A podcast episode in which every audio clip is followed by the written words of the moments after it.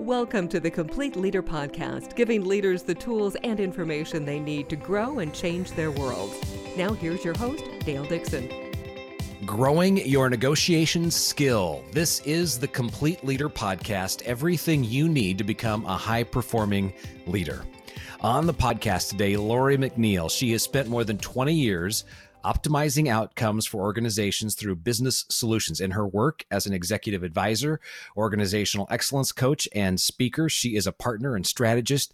She dives deep into organizational needs throughout the company. Lori works with her clients to improve organizational development, employee engagement, change management, job benchmarking, performance evaluation, organizational culture, presentation building, storyline development, training, and development. Her depth of business experience also includes marketing, strategy, sales force effectiveness, and market access.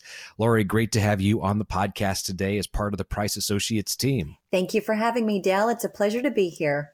Our focus today, negotiation. So, uh, the way the podcast works, if you're a first time listener, this is a companion to the book, The Complete Leader by Ron Price and Randy Lisk. It's great if you have the book with you and you can go through this and the podcast serve as extra.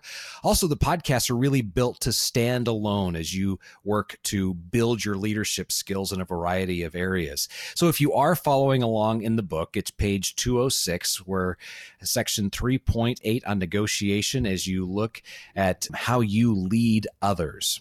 And for purposes of today's podcast, we'll define negotiation as a conversation that constructively facilitates an agreement between two or more people. And then it's important to know people who excel at negotiation consider all opinions and facts before drawing conclusions. So with that, Lori, um, I'll say the the floor is yours. Let's let's talk through this idea of negotiation. As you work with your clients where do most people fall when it comes to negotiation? Is it oh my gosh i can't wait to walk on to the car dealership floor and negotiate the best price for this vehicle or is it oh i dread doing this well that's an interesting question dale. I think that it depends on the individual because i find that there's a mix. For example if we were to take the DISC profile and look at DIS and C, I would say that some of the ones that lean in more to the negotiation process would be those with a D DISC profile, because those happen to be folks that are a bit more competitive in general. So if there's someone that really likes competition, um, they might lean into negotiation because a lot of folks I find out really see negotiation as a game. They see it as a way to have an adversary sitting across the table from them and someone that they can banter and go back and forth with. And I will tell you, Dell, that people are negotiating every single day, all day of their lives. Or a lot of folks may be thinking of negotiation simply in a boardroom when they're negotiating over a contract or, you know, over the purchase of a car or home or something like that. But honestly, it extends to all parts of our lives. And we're not just talking about professionally, we're also talking about personally. You know, it, it, could be things from selling to a client, whether that's B2B or B2C. It could be in regards to politics. It could be in performance reviews.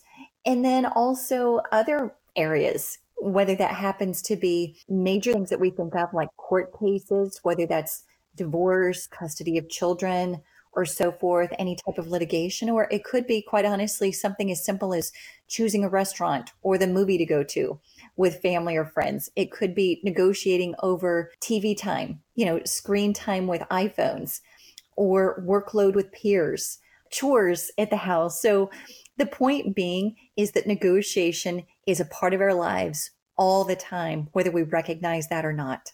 Let's talk about going back to your game uh, analogy. Let's talk about the dangers or challenges of going in thinking that this is a win lose situation when we when we approach negotiations from that standpoint. Well, the problem with that, Dale, quite honestly, is that it doesn't bode well for the relationship in general when it's it's viewed as a win lose because really negotiation should be about problem solving.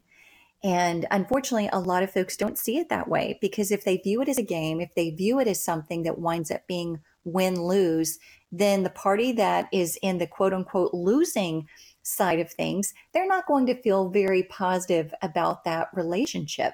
And therefore, that's not going to um, bode well for the whole process or for the whole relationship moving forward, whether that happens to be um, a spouse or a family member, whether that happens to be a client that um, one person would like to see the other one have as a long term client, then if there's win lose, then that's not going to set that up for the best of relationships moving forward. And that's why it is really important to look at it instead as the the two people that are negotiating or perhaps it's two organizations they don't have to view each other as adversaries. Instead what they could do is look at the other person as a negotiating partner. And the challenge is whatever it is that they're negotiating about. And so that's where the two groups could come together and collaborate to find ways to solve that problem, what it is that they're negotiating towards. And that's really where I like this idea of focusing on the problem, not the people or the persons that are involved. Hmm. Would you say that for a leader who's working to develop her or his skill around negotiation, that mindset is one of the places to start to start to think about this from a win-win perspective or the collaboration perspective as you said absolutely there are a lot of skills that i think that are essential for a good negotiation process but i think that to your point mindset is a wonderful place to start because if those involved have the appropriate mindset of looking in the looking at this as an opportunity to problem solve instead of um, simply going after each other and having this win lose mentality, then I think that that's already off to a great start. In your presentation, uh, presentations on negotiation, you you break down three styles of negotiation. Lead us lead us through that so we can get an idea of where this goes next. Absolutely. So the first style is really what I think some folks think of in this win lose situation, which is more of a hard style. I've also heard this called the Rambo style. This is really where a party could see this as a situation of being a contest of wills. Um, in which the side that takes the more extreme position and holds out longer fares better. They're really wanting to win and produce equally hard response. And this is the type of style that I think is the most harmful or most likely to be harmful to the relationship. So that's style number one. The second is really the quite opposite of that. That's the softer style. And if we're calling the first one more of a Rambo style, this is really more Bambi.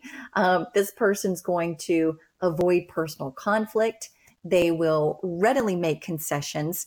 And as a result, though, this person or, or group that's doing this may feel exploited or bitter because of those concessions that they've made so quickly. And that's why style one and style number two are really not the ideal. So the goal is to go more towards a principled style of negotiation. And this was originally developed through the Harvard Negotiation Project because they wanted to create um, a scientific uh, method around negotiation. So this is where this style um, is known to originate. And um, it's to decide on issues on their merits rather than through a haggling process focused on what each side says it will or won't do. And really, the goal here is to look for mutual gains. Um, if interests conflict, then the result is based on fair standards. Hmm. So, what are some of the skills that we should be growing to be effective negotiators, uh, coming at it from the principled approach that you just described? I'm really glad you asked that question, Dell, because as I mentioned a moment ago, I think that there's a number of skills that would benefit anyone to develop and help them become a better negotiator. You mentioned originally about this idea of the mindset, and I think absolutely that's a great place to start is making sure that you have the appropriate mindset. And then once you understand that you are working towards a win-win scenario in the negotiating process, I think it's really important to have good strategic skills because I think that that's one of the very first things that you want to look at when you start negotiating is to understand what the strategy is going to be overall. What's the one thing or things that you're negotiating about and create a strategy around that. Um, so that's really that bigger picture thinking. So the, the strategy is super important. Then I think another skill that's going to be really important in this process is the ability to plan and organize. Why is that? It's because you want to understand your own interest or your um, organization or party's interest, as well as those of the folks that are sitting on the other side of the table. So the planning and organizing is just a, a crucial component to that. There's a term that is often referred to in negotiation that people listening may already be familiar with, but that's around BATNA, the best alternative to a negotiated agreement. And I think planning and organizing is a really big part of that because you really have to know what that is um, before you start the negotiating process. And it's really determining when you would be walking away from the negotiation. And it's really understanding the scenarios in which the incentive to work together must exceed the value of the alternatives away from the negotiation table. So that's part of the planning and organizing. Another skill that I think is very important is active listening. I can't emphasize this enough. When the parties come together and they're engaging in the negotiation process, active listening is key. Too often, folks are sitting there and they're just simply thinking about what they want to say in response. If they're doing that, their brain is not being as active as it could be to hear the other person, to understand their perspective and and find out what it is that they want or need through the process. That then goes to the next skill that's necessary, which is empathy. If you're not an active listener, I don't think that you can um, have good empathy towards the other person. Now, empathy is not going to be acceptance of another person's position necessarily, but it's going to be an understanding, understanding where they're coming from. So you have to be able to listen actively, and from doing so, then you will hopefully achieve a good understanding. Beyond that, I would say another skill is emotional intelligence. Because let's face it, we do need to have some self regulation, um, the ability to control our emotions and do so um, wisely when we're in these situations. I think when it comes to negotiations, people can feel very passionate about their position and it's really important to have good emotional intelligence during this process overall. Another skill. Can I just jump in? As as we please, Del. This is a long list. yeah, I know. So as we record this uh, podcast, and these live in perpetuity, basically online. But as we record this, we are in the midst of the coronavirus lockdown and isolation of of uh, April 2020. And um, I have noticed that specifically emotional intelligence is so important, especially if you're negotiating in this time, because people are under an immense amount of stress and pressure right now. And um, I've seen a number of people just lash out uh, because there was somebody there to lash out at. And when you realize the amount of stress that people are under and the the challenges that people are facing in the midst of this approaching a conversation and as you started our podcast by saying we negotiate a lot more every single day than we realize but re understanding what's going on in the environment around us and having that emotional intelligence is so important because it'd be easy to get offended especially at this time when somebody lashes out, but to uh, to step back and say, "Wow, what are they going through right now? Why are why are they approaching this conversation? Why are they approaching this negotiation from that standpoint?" Will get you so much further faster. Correct? Any any other advice on that on that front? Yes, I'm really glad you brought up the timing of what's taking place right now, Del, in the situation.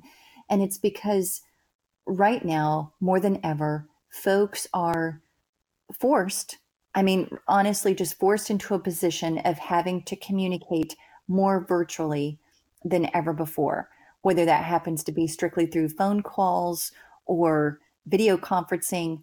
And that lack of face to face communication, I think, can be a hindrance to effective communication. Because what winds up happening, to the earlier point that you brought up about lashing out, I think that that separation, that additional degree of separation because of communicating virtually has a more tendency to lash out that lack of emotional intelligence that's there. And it's sad because part of the negotiation, part of communication, and really emotional intelligence is understanding that there's a human on the other end of that. And they have their own set of issues, their own set of challenges that they're dealing with. And once again, that speaks not just to the emotional intelligence, but the empathy. Understand what others are going through as well. It's challenging for everyone. And that's why I said if we're able to look at this um, as problems, focus on problems strictly, and not look at someone else as an adversary. Absolutely, I should say. So we have about three minutes left in the podcast. Let's, um, you've got four more areas that as leaders, we should look to be growing our skills. Take us through the rest of the list. Sure. Wow. Time flies when we're having fun with this, Del. I really love this, and I think that we could make this a whole series. So um, let's talk about the next skill that I think is very important. And I think that's decision making. Decision making is crucial because it's really important whether that happens to be just two people involved in the process or if it's multiple folks involved. But once again, sometimes it's it's making the decision of when to walk away, when to dive in and agree on something if it winds up being decisions made around the BATNA, that best alternative to a negotiated agreement, different things like that. So decision making is going to be very important. The other one, and this speaks to everything that I've mentioned before, which is around collaboration. It's understanding that you have a negotiating partner on the other side of the table. And when I say on the other side of the table, that might even be in your own household and they're sitting across the dining room table. So whether that's boardroom table or dining room table, it's collaboration with the other person that you're in the process of negotiating. Creativity.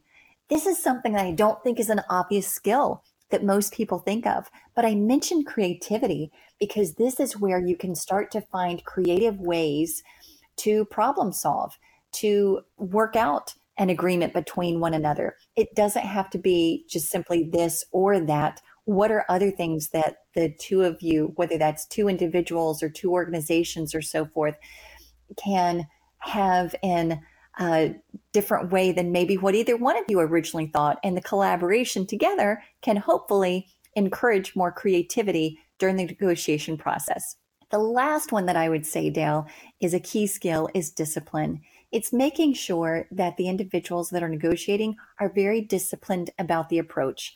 It's great to take a look at this in regards to styles. It's great in regards to thinking about it specifically for approaching things from a problem perspective and not so much from a person perspective.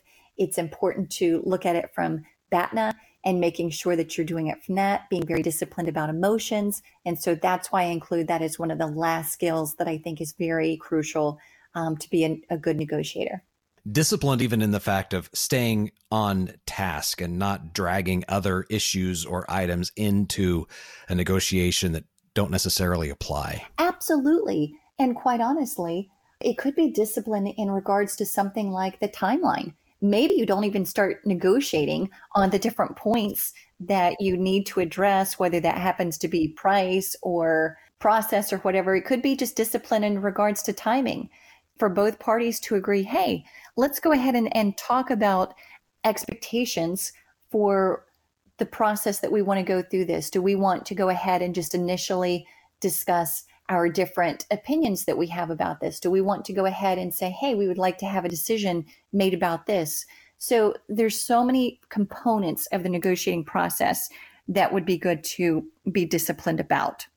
You know, I go back to the complete leader of the book, and I think there there were three uh, three options that were on the table as we close this conversation out. But that's be soft on the people and hard on the problem.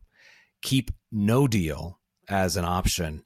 And if you know these are these are difficult skills to develop. And if you need, you can always consider inviting a third party to help facilitate the conversation. Absolutely. Because I think worse comes to worse if the two parties involved are getting a bit emotional, that is where a third party could come in and hopefully keep things more objective for everyone and another way to focus on the problem itself and not so much on the people. Hmm. So as uh, as we wrap this up, beyond the complete leader, are there any additional resources you recommend for our listeners? Oh, absolutely. There are some fantastic books out there that I've enjoyed. I use them as, as resources and references when I do my talks about negotiation. The first is Getting to Yes, Negotiating Re- Agreement Without Giving In. This is by Roger Fisher and William Ury. These two happen to be involved in the Harvard Negotiation Project. They're the ones that developed the principled negotiating process. So I think that that's a wonderful resource. The other one, and this guy is getting a lot of airtime these days, Chris Voss. He is known for being a top class, world renowned hostage negotiator for the FBI. And he wrote the book, Never Split the Difference Negotiating as if your life depended on it. He's got some wonderful advice. Um, I've really enjoyed reading through that book and listening to Chris talk. So those would be two resources getting to yes and never split the difference. Fantastic. And if folks want to connect with you, what's the best way? Ah, the best way for them to connect with me is through my email at Price Associates. So Lori at price-associates.com. They can also find me on the Price Associates webpage. I've got a, a profile page there that also has my contact info with email, cell phone number, and a little bit more description about the work that I do. And I would love to hear from anyone, whether it's questions or comments that they have around negotiation or other topics that I could potentially help them with. Fantastic. And that's Lori, L O R I, McNeill. And the website, once again, price associates.com. Also, thecompleteleader.org, the website. So, a couple of resources there as you work to build your skills. Lori, thank you so much for this time today. You really gave us some good, good things to work on. Thank you, Dale. It was a pleasure. I look forward to speaking to you again. Absolutely. This is the Complete Leader Podcast everything you need to become a high performing leader. Thanks for listening to the Complete Leader Podcast. Find more online, thecompleteleader.org.